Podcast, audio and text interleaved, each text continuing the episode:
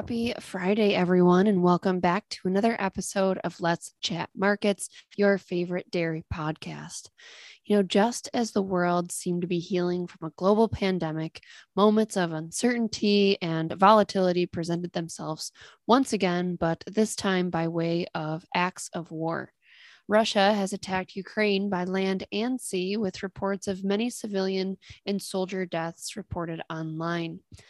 High Ground would like to send our deepest condolences and meaningful thoughts to everyone that has been impacted by these attacks. It has been absolutely heartbreaking to be on the sidelines watching this invasion and, and we're just so sorry for the loss of innocent lives and while it is difficult to move on from another global tragedy we would like to just inform our audience and customers as we do every week on what's been going on in dairy markets this week Following an aggressive upswing in commodity prices, following this news of the attacks in Ukraine, there has been a whole lot of red on the screen as the week comes to a close.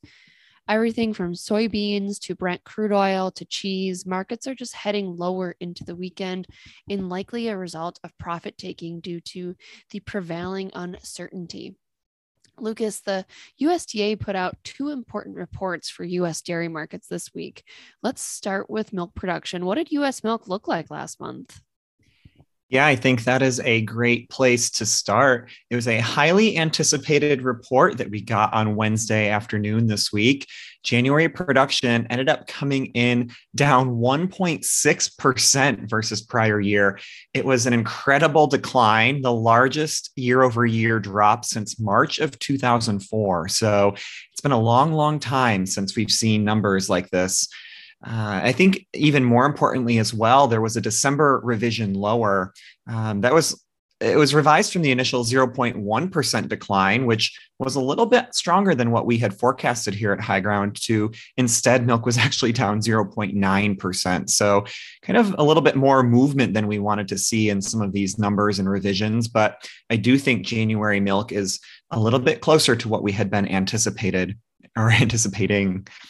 Uh, a few key takeaways here. Um, I think primarily the message that it sends is that you know even though milk prices have been climbing over the past several weeks and even months at this point and even though we've seen $20 plus prices on class 3 and class 4 futures for many weeks at this point it hasn't necessarily translated into farmers who are you know excited to increase milk output from their perspective, basically costs across the board have climbed from feed or energy or labor or basically anything that they need to, uh, you know, produce milk has increased in expense, and it has largely eliminated any profitability that we might have seen from these higher milk prices.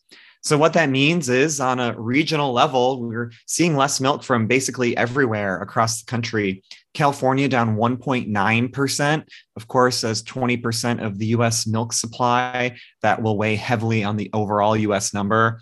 Uh, importantly, I think in the upper Midwest, uh, from a cheese production standpoint as well, both Wisconsin and Minnesota dropping lower versus prior year for the first time since uh, summer of 2020. Uh, and then, um, you know, the key states where declines have been prevalent over the past few months at this point, whether it's New Mexico or up in Washington state or into the Northeast with Pennsylvania, you know, all of those lower as well.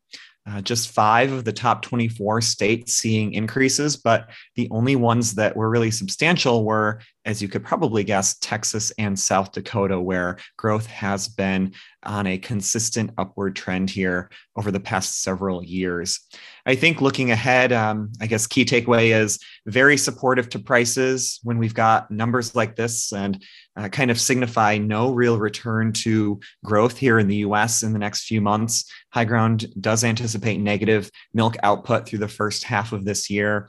And then from a global perspective, too, I think you'll touch on this, Alyssa, but um, when the EU and New Zealand continue to see negative uh, milk as well. Global supplies are still tight and really no change in this uh, bullish sentiment, at least from this fundamental data side of the picture.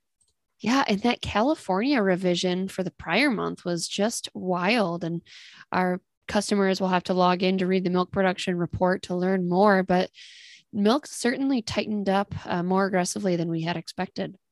So milk was lighter. What did that mean for cheese and butter stocks at the end of January, given that that cold storage report came out as well this week? Yeah, it was kind of an odd occurrence. We did get cold storage before milk production this month. Usually that order is reversed.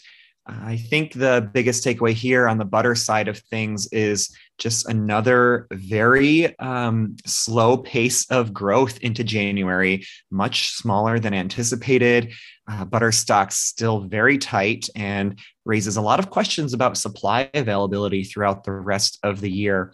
It was the strongest January butter stocks increase since 1998. So on milk we had to go back to 04 to see that decline and butter we have to go back to the 90s to see the the last time we saw a, a small build like this. So really kind of um, uh, just kind of extreme things happening here on the fundamental side of the picture.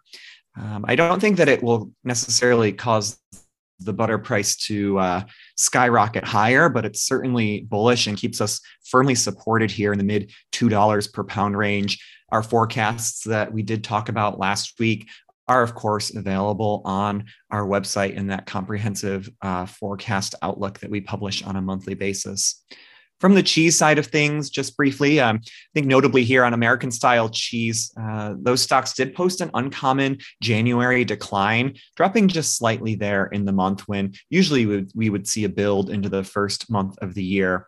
We will get the dairy products report next week. And I do think that, you know, judging by where milk production landed and that cheese stocks decline on um, American style specifically, we probably will see yet another month of um, tight cheddar output, possibly even sinking lower versus prior year for the fourth consecutive month. And of course, on the class four side of things, um, likely still very um, weak, or I should say, negative uh, production on both butter and the non fat side of things.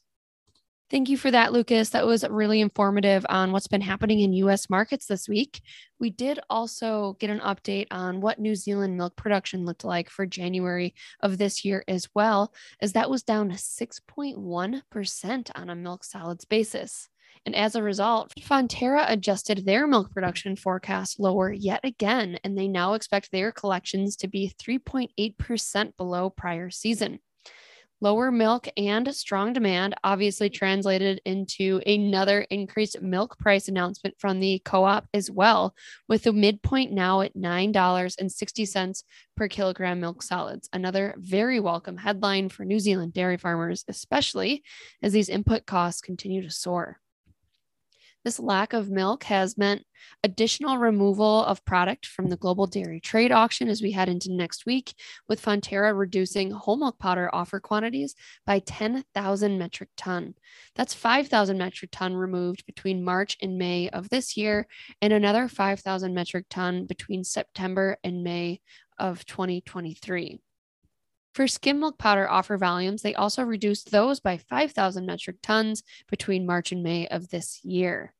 Fonterra stated that both whole and skim milk powder changes have been a result of those reduced milk collections due to the dry summer conditions and also to support sales into the highest value product. To read more about expectations for next week's Global Dairy Trade auction, just head to our website and click on free trial to read our thoughts. We'll be back on next week to discuss that auction as well as many other things I'm sure that will be happening in dairy markets. And we thank you so much for joining us each week. Cheers. Be sure to subscribe so that you never miss an episode. And if you're interested in receiving more information as well as our analysis, please visit highgrounddairy.com to request a free 30 day trial today. Futures and options trading involves substantial risk and is not suitable for all investors.